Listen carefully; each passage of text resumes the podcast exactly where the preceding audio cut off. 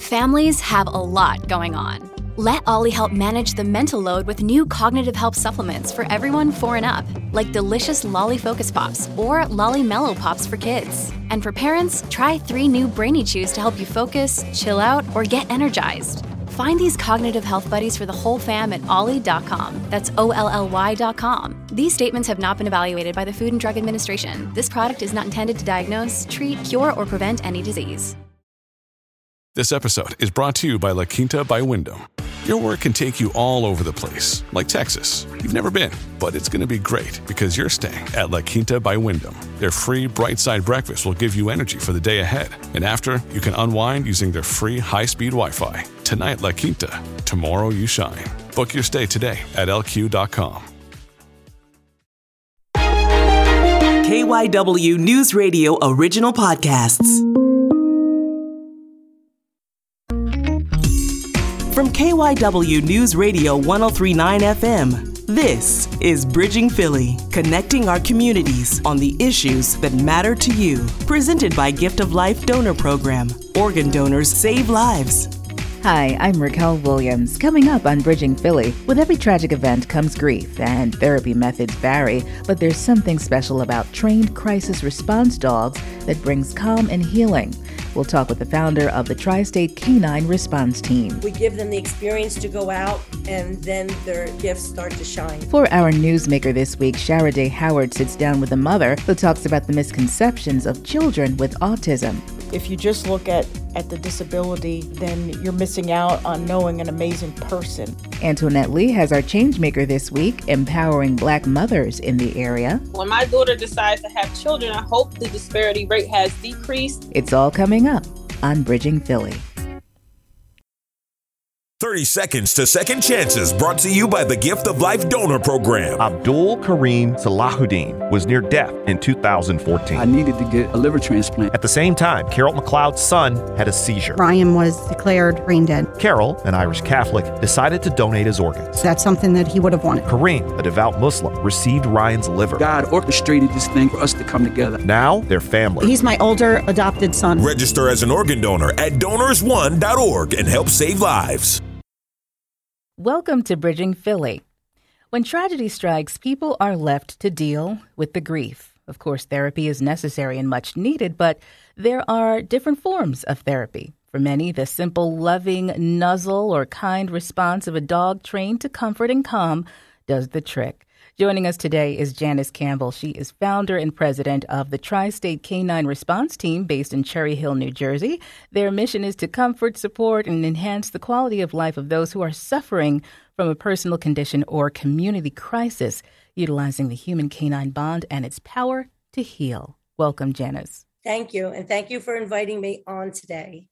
Now, I know a lot of us are very familiar or somewhat familiar with therapy dogs in general, but we're not quite familiar with exactly how they're trained. And your dogs, they're not the average therapy dogs per se, as they are trained to help in a variety of situations. Let's talk about that, Janice. What are the differences between therapy dogs, emotional support dogs, and, and service dogs, if they are differences? Well, on Tri State Canine Response Team, we have two different divisions of dogs. We start out with our dogs that are therapy dogs Therapy dogs go through a national certification. So, a therapy dog is a dog who will be able to show that it's passed a temperament test, that it has the ability to be hugged, hold its ears, feet, teeth, tail, and it works in predictable environments. So, a therapy dog may go to a library, to a reading program, to a hospital, to a facility where the environment is predictable, where they're working a crisis dog or a dog trained at a higher level will be a dog that has to have advanced training being able to work in unpredictable environments. We never know when we're asked to go out to a scene what environment we will be working in what we're going to be coming upon. It could be the dogs need to be used to traveling on trains they fly on the airplanes are crisis response dogs they work where there's people that are emotionally distraught X could be at cross memorials like in Las Vegas where there were 59 crosses set up for each of the individuals you know who had been shot during the concert grieving. We work a lot with first responders who are out um, on the scene with the different things that they see. So our dogs are trained to work in highly charged, unpredictable environments, along with the handler. The handler also, you know, we have to be prepared to be able to work with that community resiliency and recovery when we come up upon a scene. So that's a team that's actually being trained together to help when different things happen. Can you talk about that training since you mentioned that? I was interested in how the dogs are trained. They're so well trained to do what they do. Uh, and then since you brought up the handlers, I guess the handlers have to be trained in order to know how to handle the dogs. We do. With um, working on to up to a higher level with the crisis, I'll give an example. I have an 11 week old puppy. Okay. I just got her. Her name's Eliana. Mm-hmm. And we are working today to train her to be a crisis response dog. So she is working with all different floor surfaces, different forms of transportation, going out to puppy classes, working with people that look different, people that um, could be sight, sound, smell different. The mm. dog has mm. to be really acceptable, almost like what a seeing eye dog or a working service dog would be, being able to adapt to anything that we're kind of almost throwing at them. It doesn't mean your dog has to be from a puppy to start. A lot of our team members have dogs that they've rescued from shelters. And wow. some of those dogs have a beautiful gift of they were saved. And it's almost like they know that they then have something to give back to the community and to save and help other people. So it doesn't always have to be from a puppy. Um, it's a, a gift that our dogs kind of give us that we can give back to people in the community. And our group is all volunteer. Wow. So we, have, we have 61 volunteers who give of their time and of their dogs. We're not compensated or paid. Well, the dogs are paid with pets and love and biscuits. Um, so they're compensated that way. Uh, but we are an all volunteer group um, supporting the community. Are all dogs fit to do this kind of work? What are the more ideal dogs for this type of work? there is not an ideal dog or an ideal breed. Okay. We at Tri State do not breed, differentiate, or discriminate. If the dog has the right temperament and it has the obedience and it can work with our team, any dog, any breed, any size can do the work. We deployed to uh, California to the wildfires with a three pound little dog. Hmm. We have dogs that are 160 pounds so people have been childhood with someone will say to me, I have a golden. Oh my God, I grew up with a golden. Some people relate to a Bichon because they've had them. Everyone relates to the dogs differently. Some people are afraid of big dogs. So we have a full mix of dogs. The consistent thing that you will see with our group is that the dog has the right temperament and the handler has the compassion and empathy to want to give back and help in the community. Wow. As far as helping in the community, what are some of the different areas where you have uh, been able to bring the dogs and have them assist and help within this area of the community? Well, we have Tri State, which is Pennsylvania, New Jersey, and Delaware. Mm-hmm. We have um, teams in Maryland, Florida, Louisiana, and we belong to the New Jersey Crisis Intervention Team CIT New Jersey, we are their ambassador dogs, which means we cover all 21 counties in New Jersey. But it also means that we belong to CIT International. And that's how, when something happens in different states and communities, that people will reach out to us to be able to come and support when things happen. We never self deploy. We always, as an organization, it's most important as responding as a first responder that we just don't show up at a scene. Mm-hmm. We hmm. don't hear that, um, you know, there was a shooting in New York and we just get in our car and drive up and show up and say we want to help. We really have to have a formal invite or someone who invites us to come out to help in the community because when things happen it's very disruptive to the organizers to just have everybody showing up on the scene to want to help. So okay. we would go upon an invite to help. Let's talk about some of the more smaller community minded things that the uh, organization gets into when it comes to say schools. I'm so glad you asked because 99.9% of our work is done here in the community A small percentage is going out to the mass shootings or Mhm. wildfires or casualties, but they kind of get a lot of attention because they're bigger events. But our work is really done here with our little boots and paws on the ground going into, um, as you mentioned, schools. We have over 40 schools that we work with.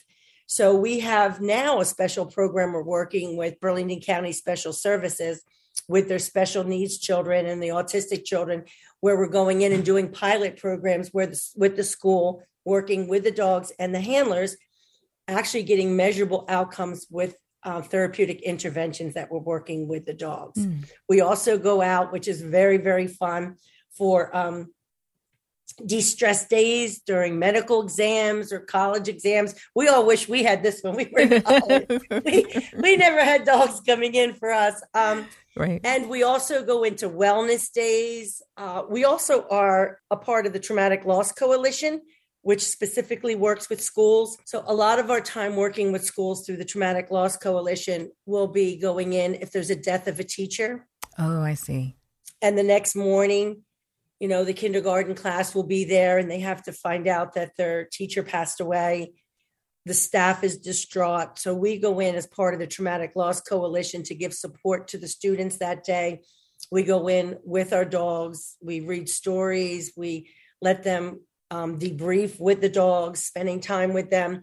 Also, too much, unfortunately, and too often, we're going in for school suicides Wow. Okay. where there's a student who died by suicide. And the next day, we set up um, a canine comfort room. We have counselors that are there from the Traumatic Loss Coalition, and we work with the counselors and the students as they process and remember their uh, friend yeah. for the loss that they've had. It is It's so really- sad. It is so sad. And you know, I was reading on your website that I mean, you, of course you respond to crisis. Of course you respond after something has happened or someone is getting treatment. But when it comes to suicide, and I think this was interesting, you were able to actually go in and help before something happens. Can you talk about that? Actually, this is something that we do. We go in postvention after things happen. And one of our team members, her name is Pam Bolden, she is our school liaison's son, went to Rowan University. And in December of 2019, they had three students die by suicide who jumped off the third car garage and died. And she asked her son, What would you do if someone said to you they were thinking about taking their life? And his answer was, I would tell him not to do it. And Right. being a mom and a principal, she says, that's not enough. That's not enough. You have, we have to know more. Right. We have to be able to do more. So Pam came, you know, to me and said, you know, besides do, going in after these things happen, can we do something on the education part before it happens?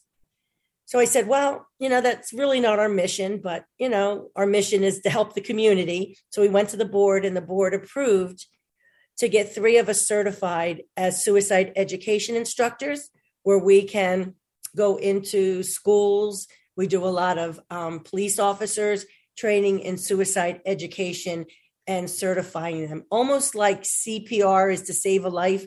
We're not a doctor, Mhm. we're not a nurse, but we can save a life. QPR is like CPR, question, persuade, refer. We're not a therapist, we're not a psychologist, but we're a person who can save a life. And how do we do that? We ask the question.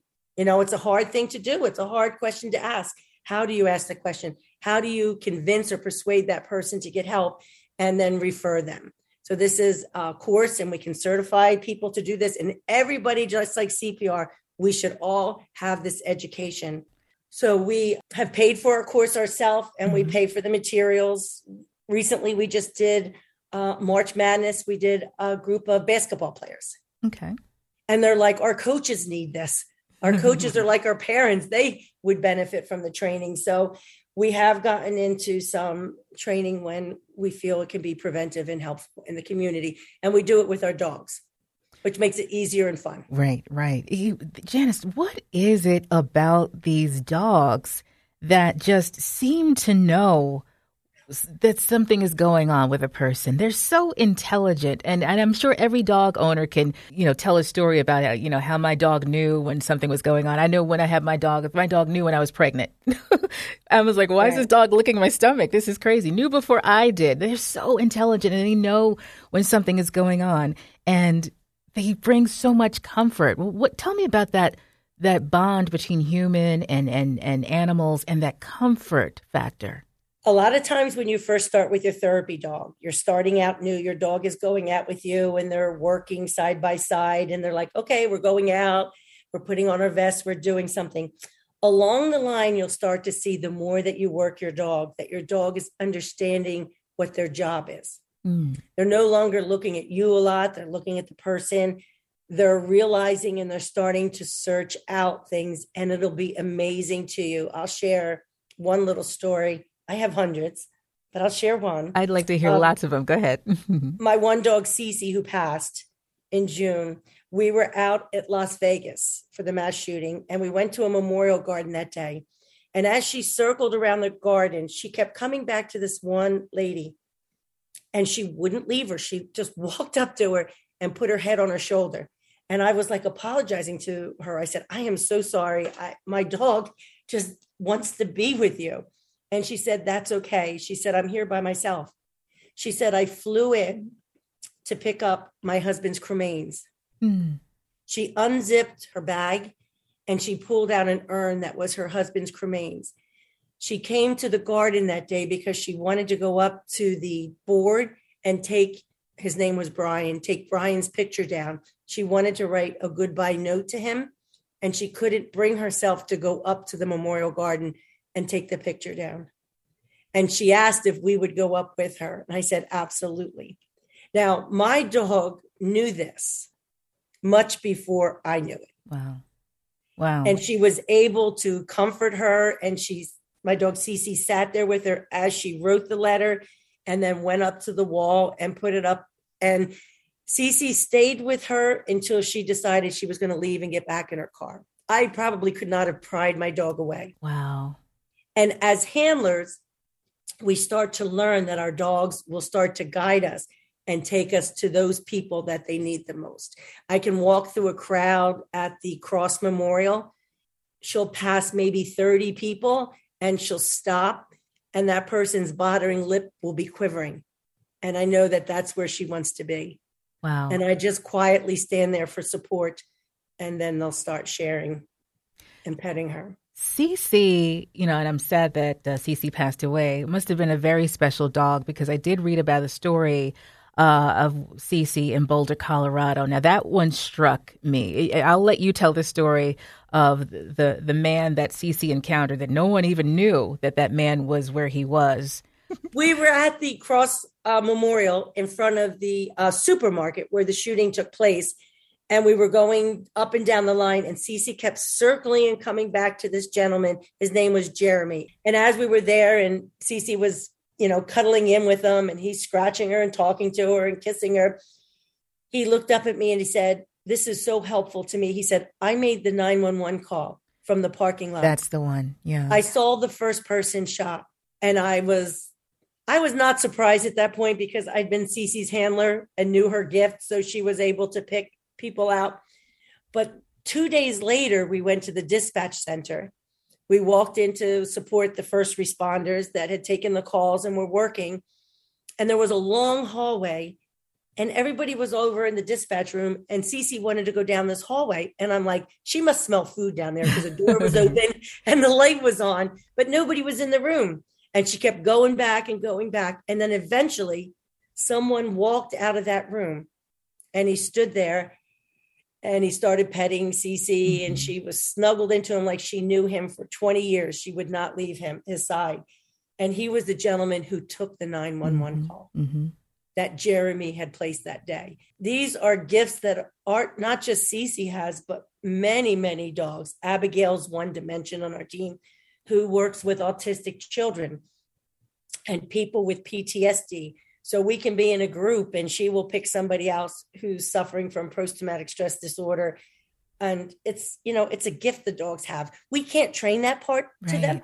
You know, we train the obedience, We give them the experience to go out. We work them often, and then their their gifts start to shine. And it truly, to me, is a blessing to be on the other end of the leash when our dogs do this. I really can't take the credit. Um, we do sometimes, but it's really they're doing the work. Wow. Wow, I, I, these are some great stories, and that that one really struck me. Um, you know, how did he even know? Or how did Cece even know that that man was in that room? You know, just overcome and grief stricken with uh, with the situation that he knew that I don't. He may know. have had a sandwich too. I don't know, but he, but she certainly she certainly knew. Now, also, I wanted to talk with you about. I know you mentioned that um, you guys do work with the military and also with first responders. What kind of work do the, do you do with the military and first responders with the dogs? Well, actually, when we started Tri State in 2015, we started it with five dogs and we're now to 61. Our goal was to support the community, was to support our first responders, our police, fire, EMT, and dispatch, people who go out during the crisis and are taking care of everyone else, but really aren't taking care of themselves. Mm-hmm. And six years ago, mindfulness and taking care of our first responders really wasn't talked about. You know, it really, their hero was to put their needs second and go take care of everybody first, which now we learn cannot be that way. So we really, in 2015, we're kind of on the foresight of making sure that we recognized this and would take care of them. So we will go out to support the firemen when we were asked to go to Orlando for the Pulse nightclub shooting. Mm-hmm. The firemen were the first people who went into the club. They were there, you know, when um, just tragic things were happening. Pause for a second because I, I, I think people have to get that picture. You have to understand what first responders deal with. They're the first on the scene. You're talking about a mass shooting in a club. They open the door, they walk in, and it's something that probably most of us would not be able to handle. Now, they're trained, so to speak, to handle these things, but they're human. And so they, of course, they, they take this home with them. They're overcome with grief right on the scene. So they really do need the support. They do. And sometimes they're not able to talk about it. But when they wrap their arms around a dog and they become human for a moment and their tears are coming down their cheeks, you really can tell that this is a time for them to start to to heal. Right. Just to, to get out of the mindset of what they really were just happening. So we also work with um, critical incident debriefings for police departments if we're invited to come in. We'll work with dispatch centers where they're taking the calls, all of the people who are out there on the front line. But a lot is going around of self-care and mindfulness and and taking care of first responders, which I'm so happy that mental health is is catching up. You know, it's okay not yes, to be okay. Exactly. You know, we're giving that message out there and where do you find help? And, you know, working with our veterans and cop to cop and peer to peer where people can get help and support and still remain on the force mm-hmm. where if they ask for help that you know their weapons aren't going to be taken from them and they can't continue their job so that that's also important with also we're doing a wall coming up with stamping out stigma with the dogs to stamping out the stigma of asking for help right. and needing help when things happen so now, I know the dogs like to visit uh, patients in the hospital, and they probably help out with the, the staff as well because they're super overworked and stressed as well. What are those visits like, and how are the dogs received when they walk in? How they're received is we really sometimes don't get past the first door where the nurses and everybody are waiting for us to come in because they know what days we're coming in with the dogs, which for us it's fine. It's they are needed just to, you know, coming off of the pandemic and the work that the nurses and the staff have been through and, you know, supports maybe not being in the hospital, having the dogs there for them is to me is just as important as seeing the patients. I may go as far to say it's 75 25. 75% of our time may be spent with staff and 25% with patients oh, on wow. some visits. An example is we go to Penn Medicine to the infusion center and um, a lot of their on thursdays a lot of their people who are coming in for their chemo will come in on thursdays and schedule it because they know the dogs are there on this thursday i know you have something in the schools where you have something called a barking buddies program. What is that? Barking buddies program is actually a reading program we have through the cherry hill library where children will come in and they read to the dogs. They get one on one time with the dog at the library. So we started that in 2015. During COVID, just like with everything else, we couldn't do a lot of things in person. So we started to do it by Zoom, where it was set up where children could still get one on one with the dog and read to the dog. Hmm. And kept that up to where we're now post COVID, where we're going back into the library.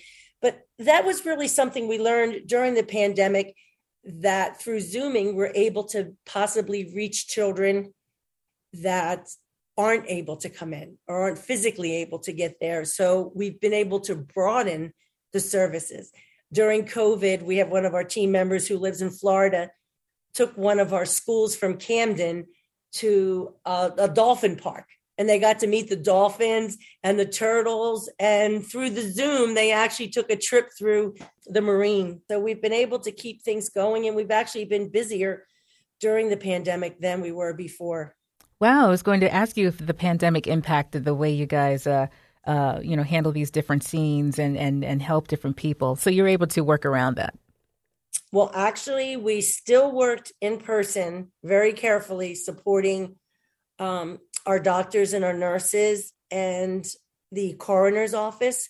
That was one of our visits, probably not everybody's most favorite visit to go to, but most needed because they have been busy processing everyone from the beginning of the pandemic to kind of the end of the pandemic. And we would think it would slow down, but then they've had a lot of suicides after COVID. That was an, an uptick. And um, they've had a lot of fentanyl deaths on top of COVID. So they have been working straight through without vacations. The only time they've been taking off is to go to a medical appointment if they need to. And they are the most overworked and probably most forgotten group of what I call heroes, really, mm-hmm. for this. How long have you been doing this, Janice, and how did you get into uh, this line of work? It's so interesting and fulfilling, obviously. Well, it was a combination. I've always loved animals, I've always loved helping people. I worked for the Mental Health Association in Southwestern New Jersey for 20 years. And I also was a tester and a certifier for Alliance of Therapy Dogs, which is a national organization to certify your dogs. If you're interested in getting your dog certified, you can help with that. I was seeing and working doing um, community outreach with boarding home residents the difference the dogs could make for the people who were shut ins that were living in homes. And it made such a difference to them that we started using them as a pilot kind of program. We started then working with the mental health unit, lockdown unit for people who were inpatient, voluntary and involuntary. And I saw the difference that the dogs made. So I went to our executive director and said, you know, this is a program. This we have to do this and kind of like with social service jobs if you really don't have a grant or you don't have the funding they really can't start it unless they have that first. So i think on the third time i asked she you know said this is something i need to do on my own if i wanted to do it. So i borrowed some money from my retirement just a little bit and you know got started as a 501c3 got our insurance got everything going started with five dogs and we have not missed a day a beat uh, we're over 187,000 individuals that we've served. That's unduplicated wow. people since we started. We've been busy. Our goal was to, you know, give back to our community and, you know, have this wonderful gift of our dogs and, and share it. And also, we found amongst the people that we're working with, our 61 group of people, we have become a family and supporting each other too with different things that happen, you know, in our life. So it's just a gift and a blessing back in many, many ways. And you said you're all volunteer, and that's awesome with the 60 plus volunteers that you have. Were you are you in need of more volunteers at this point? We are in need of more dogs and volunteers. Wow. We actually have people volunteering who don't have dogs, um, which you know we we still have those business things that we have to take care of. Like we don't have anybody in marketing, which is you know a hole for us right now because we're so busy doing the day to day work with our dogs and training dogs and bringing new people on that sometimes the what we're doing now and the marketing part is something we just we don't have time to put yeah. toward that but it's it's much necessary because with that um, would be where we could maybe then get supporters in financially helping, you know, helping us with our goals of what we need to do with adding teams and deploying out. Okay. Well, it's great work that you do. Where can people go to find out information? And if we have a website, www.tri-state-k9response.org. They can also reach us through Facebook. And, you know, we do have some groups. Subaru has recognized since 2015 the work that we've done, mm-hmm. and they have been a supporter you know of the work that we do and so we you know would invite any other business who would like to join subaru in supporting us and and working in the community that we could certainly appreciate their help. Well, that's wonderful. More corporate sponsorships, more volunteers, because yeah, you guys do uh, awesome work, and I, I, think it's wonderful. And it's unfortunate some of the things that you do have to go to, but it's great that the dogs are there and they're able to help, and they're able to help people heal, which is most, most important. We've been talking with Janice Campbell, founder and president of the Tri State Canine Response Team based in Cherry Hill, New Jersey. Janice, thank you so much for your time on Bridging Philly. Thank you very much. If you're struggling to lose weight, you've probably heard about weight loss medications like Wegovy or Zepbound, and you might be wondering if they're right for you. Meet PlushCare, a leading telehealth provider with doctors who are there for you day and night to partner with you in your weight loss journey. If you qualify, they can safely prescribe you medication from the comfort of your own home. To get started, visit plushcare.com slash weight loss. That's plushcare.com slash weight loss. Plushcare.com slash weight loss.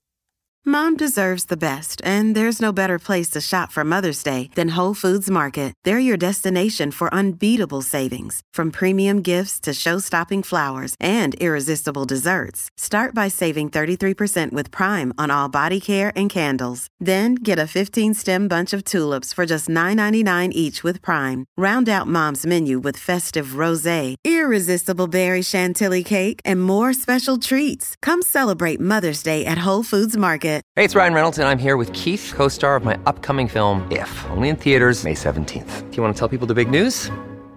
All right, I'll do. Sign up now and you'll get unlimited for $15 a month in six months of Paramount Plus Essential Plan on us. Mintmobile.com slash switch.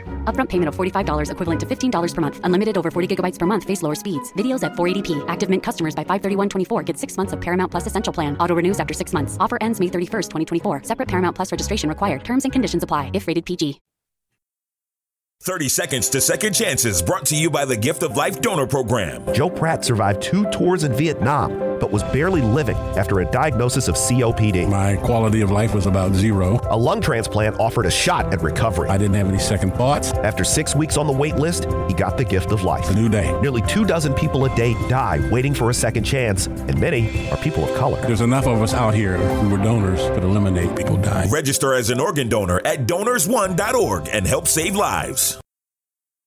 Welcome back to Bridging Philly. April is World Autism Month, and Shara Dae Howard sits down with a mother who's dispelling the myths about children with autism. In recognition of National Autism Awareness Month, we have a special newsmaker. In fact, we have two KYW's own Susan Schilling and her daughter Jessica. Now, Sue's not just a local broadcasting legend in both sports and now traffic, but she's also a voice and advocate for her own special someone, her 12 year old daughter, Jessica. Welcome to Bridging Philly, Susan. Thank you. Thank you for having me. Now, there are a lot of misconceptions about autism, and you're sharing your story not only to shed some light on the matter, but you say you want people to see your daughter and kids like her rather than just the autism. Yes, um, my daughter, Jessica, she's 12. She'll be 13 on May 1st. Now, Jessica is autistic, but she's also nonverbal. But you say that doesn't stop her from enjoying life, right? Uh, she has autism. She has several uh, disabilities. She's nonverbal and uh, has a lot of sensory issues. So, autism has touched us in many ways. But when you look at everything that Jessica has to offer, the diagnosis comes last because I look at her as a, as a person and as an amazing girl. Uh, she's incredibly smart. She's funny, she's caring, and she's sweet. And uh, she there's so much that she offers, and she needs a lot of, of help and support on, on a daily basis. But when you look at her and everything that she has to offer. Sometimes you want to look at her as a person and not just the disability. And she adds so much to the world and certainly to my world. Now, you say Jessica's days and your days are really filled with a lot of therapy, a lot of work really trying to get her to a good place. And you say she takes it all in good stride. We have a lot of um, therapies that she goes through on a daily basis.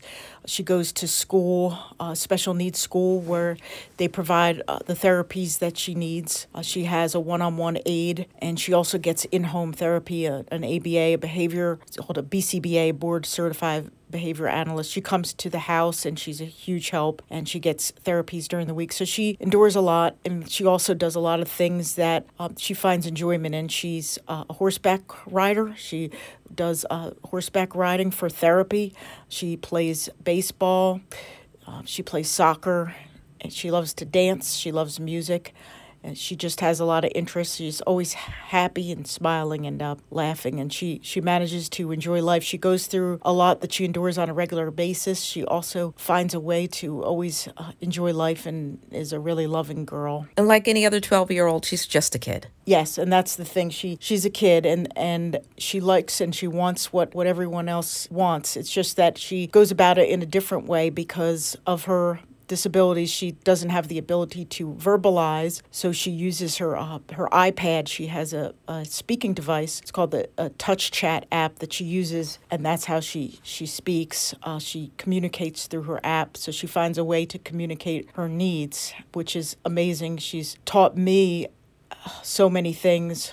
Um, you know, I'm I'm her mom, and I'm supposed to help her navigate and, and teach her, but she's actually taught me um, so many things. So, as you say, this is kind of learning as you go. Everything's up in the air. You're learning this together. But what you've also learned is that there's not a lot of people out there who know much about autism. Right. See her as a person. If you just look at the disability, you miss out on everything else that she has to offer. And she offers so much. You know, it's just so caring um, and loving, and she's very, very intelligent. So, if you just look at at the disability, then you're missing out on knowing an amazing person. And she's you know, just because she cannot communicate verbally does not mean that she can't express her needs or her opinions. And she gets that opportunity, thankfully, to, you know, with modern technology. And she endures a lot on a regular basis. You know, at school, she has to go, she loves her school, they do a great job. She has to go through a lot of, of therapies on a daily basis. She pushes through everything, and it's a lesson that we can learn. You know, sometimes society sees people with disabilities as the weak ones, but it's actually the opposite because they're the ones who have shown the ability to endure and survive, and we should be learning from them. Not many people understand that when you have to do things differently than the mainstream, you wind up exercising other muscles and finding other beautiful aspects of who you are and what you are. And you say your daughter has done just that. A lot of the, the ways she shows it is just um, the way she hugs, the way she knows the routine. She'll get the tables out, the dishes out to set the table.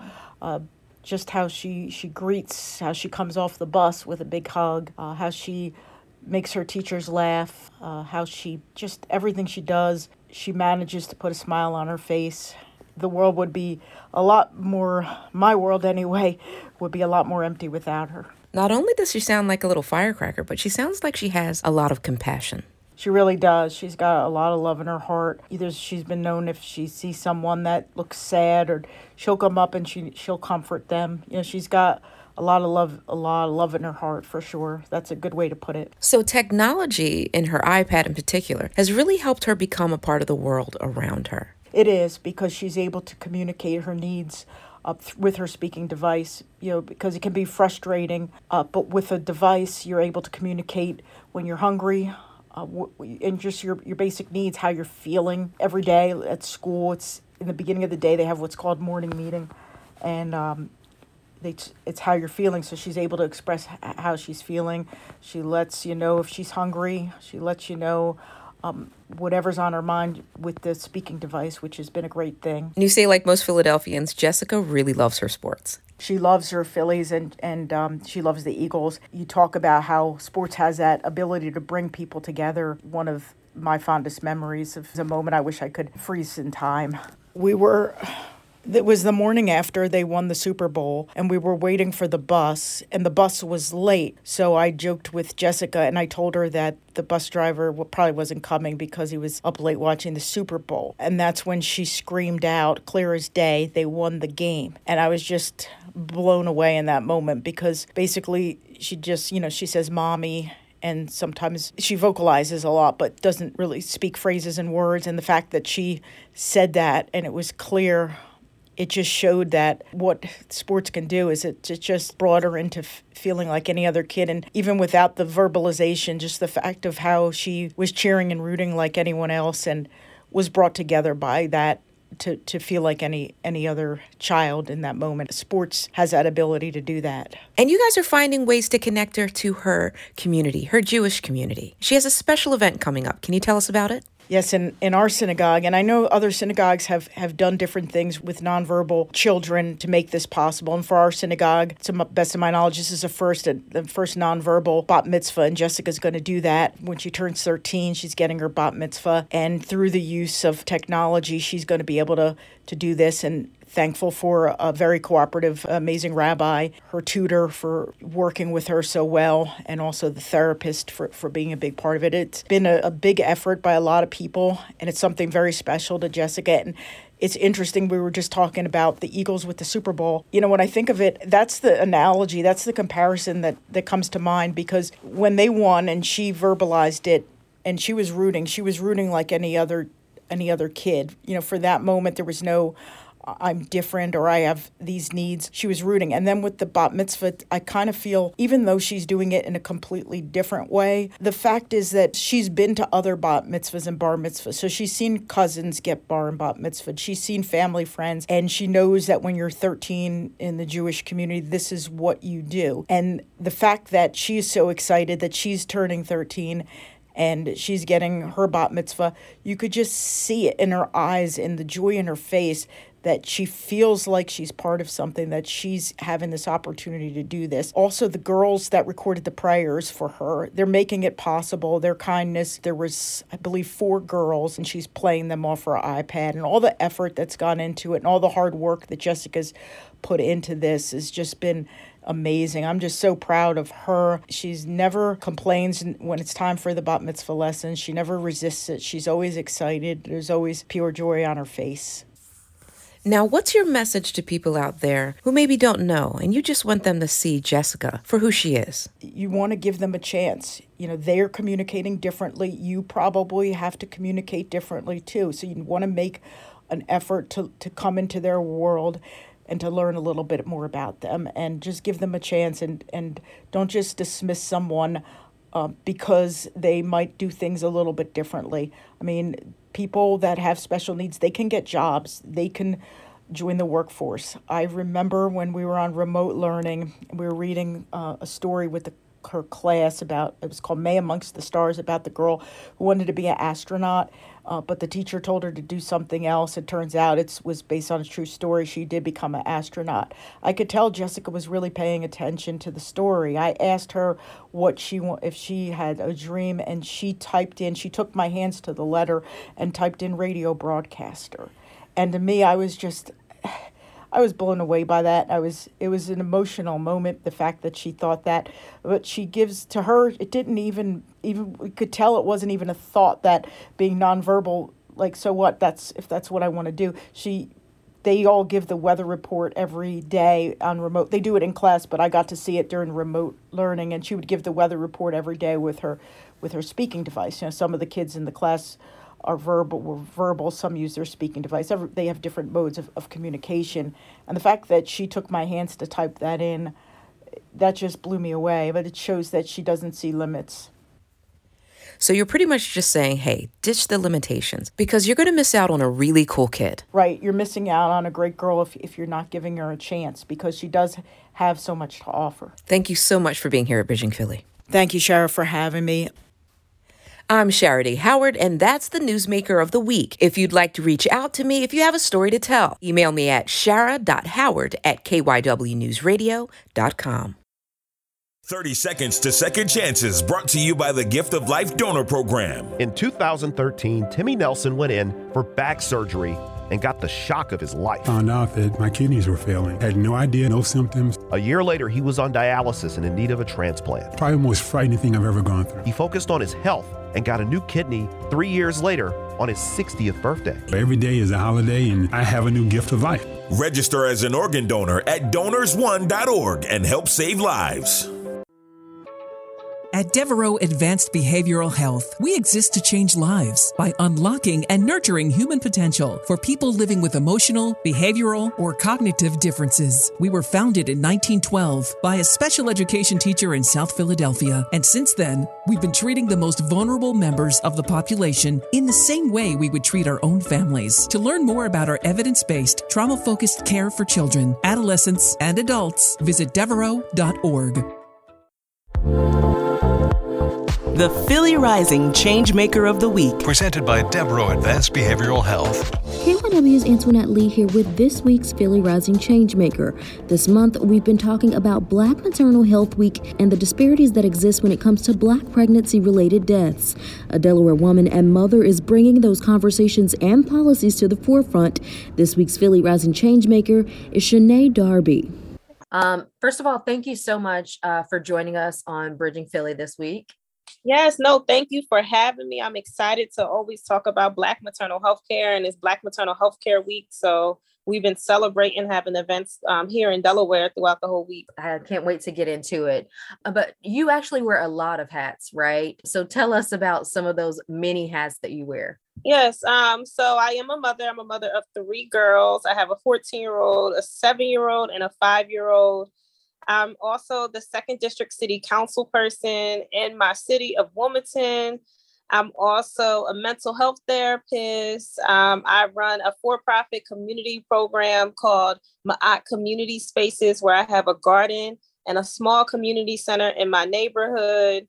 And I run Black Mothers in Power, which is the nonprofit part of what I do in regards to Black maternal health care um, I have a background with community organizing, doing advocacy work throughout the state of Delaware. So let's talk about Black Mothers in Power. How did you get started with this organization? So, as I was coming out of um, trying to find me again. So, when I say that, I have a seven year old and a five year old, they're 18 months apart, pretty much had one pregnancy, it felt like. And um, after being a mom battling with postpartum depression about two, three years after having them, I'm like, I need to find me. What do I love to do? So that's when I found out about the program Network Delaware or the the um, nonprofit and I joined. And I took every every single leadership development course you can think of. I learned how to community organize. They hired me as a community organizer. And one of the questions they asked was like, if you can focus on one issue, if you can create a campaign around any issue that you are passionate about, what would it be? And right off the bat, I already knew that I wanted to do Black maternal health care. Um, one of the things that popped up probably around like 2015, 2016 are Facebook groups.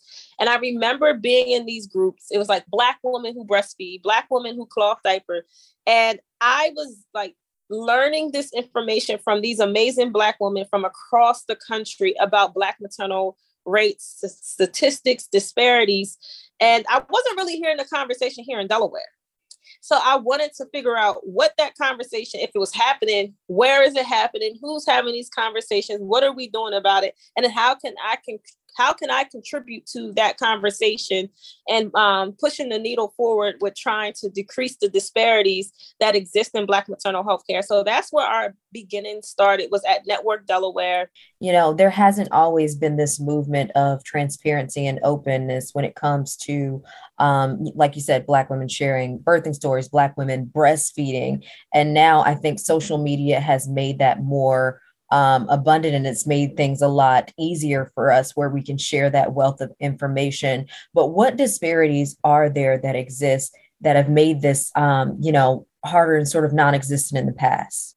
I think our like this our age group. I think like I'm 33, and even the next group, I guess um, other I guess they're Gen Zs.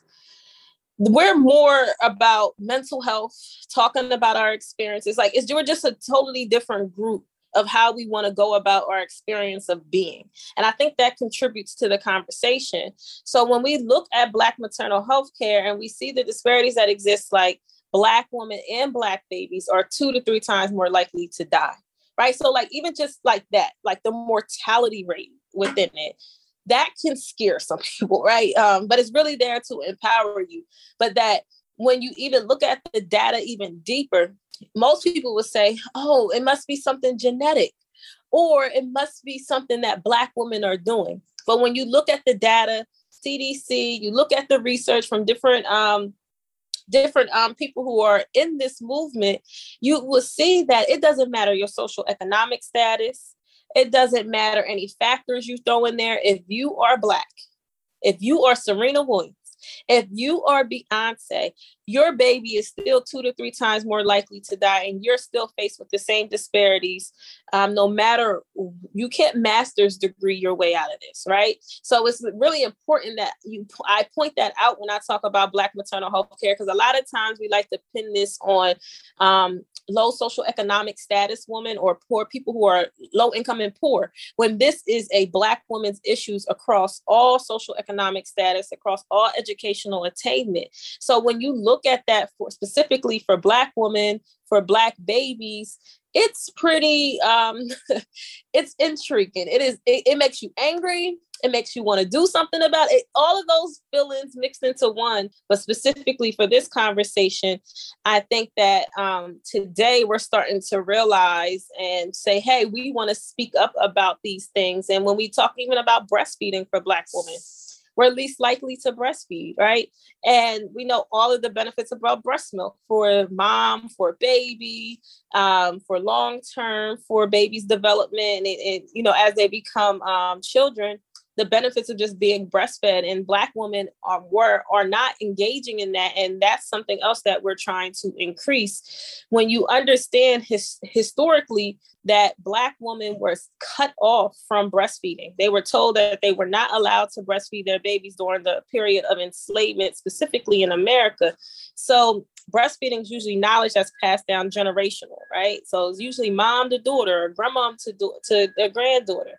That knowledge was cut off, and then you have the introduction of like formula um, and all of these other things that happened during that time period to get us to where we are today. So a decision that was made hundreds of years ago is impacting me today.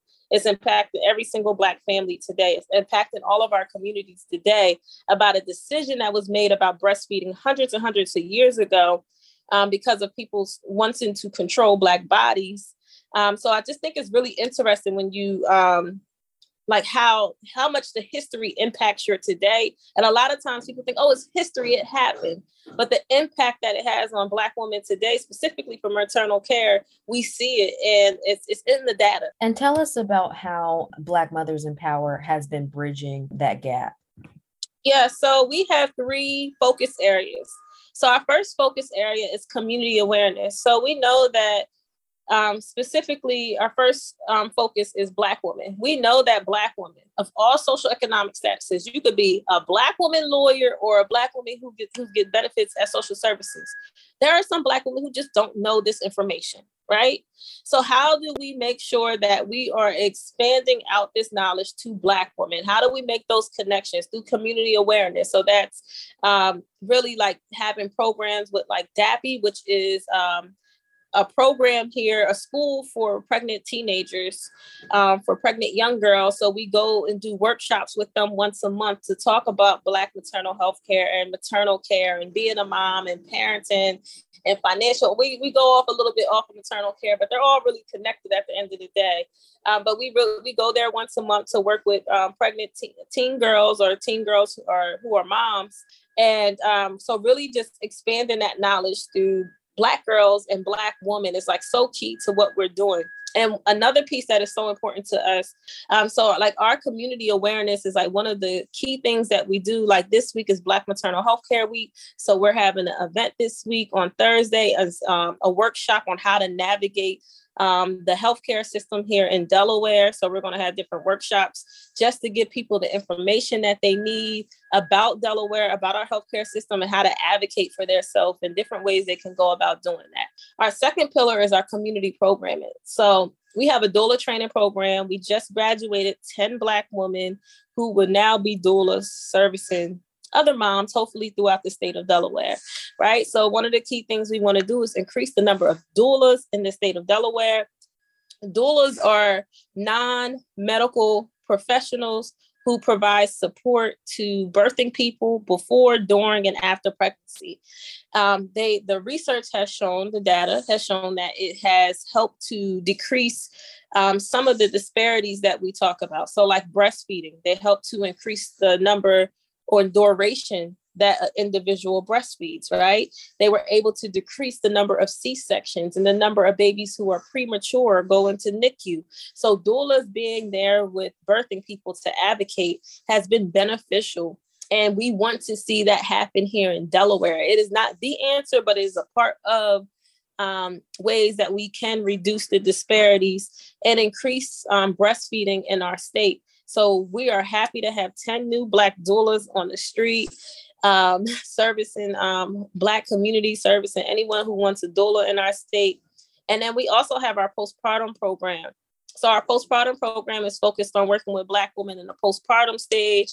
So from um, a new, fresh newborn all the way up until the age of one you can join the program. And for about six to eight weeks, you meet with another group of moms to go over um, like information and resources about being a mom, getting connections into the community on um, resources that are available in the community and also developing like a sister sister circle.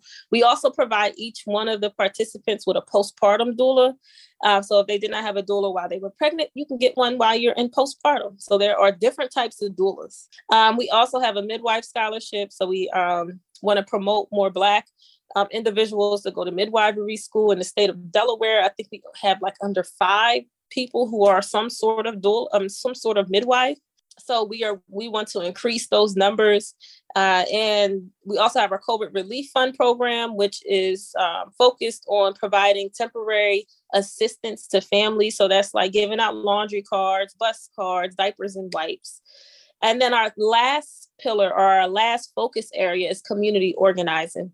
So there's like two prongs to this right? So the community organizing one prong of it is like very like grassroots. Like how do we make sure that we are engaging Black women into this movement from all different walks of life, right? So intersectionality is so key. So, what is it like to be a Black woman who is a lesbian and pregnant? Or a Black woman who is trans and pregnant, or a Black woman who is homeless and pregnant, a Black woman who is incarcerated and pregnant. Like, how do we look at maternal care from those lenses, right? And how do we include those into the conversations that we're having? And how do we include Black women from all different walks of life in the movement? The second piece of this is um, political, right? We have to get some policy changes happening on our state level. We have healthcare professionals getting the training they need on implicit bias and racism, and that anyone who has Medicaid can get a doula at no cost to them. So, so tell us how can people get in touch with you, get in touch with uh, Black Mothers in Power if they'd like to follow along or maybe connect with some of those resources that you all offer? Can always follow. You can join our email list. If you join our email list, you'll get up uh, updates on what's going on, some of the events we're having. When we're looking for, um, soon we're going to be recruiting for our second doula cohort. So all of those things, um, we would be able, if you go to our website or social media, you should be able to get in contact with me or with someone from the organization if you want to get involved. We're always looking for volunteers.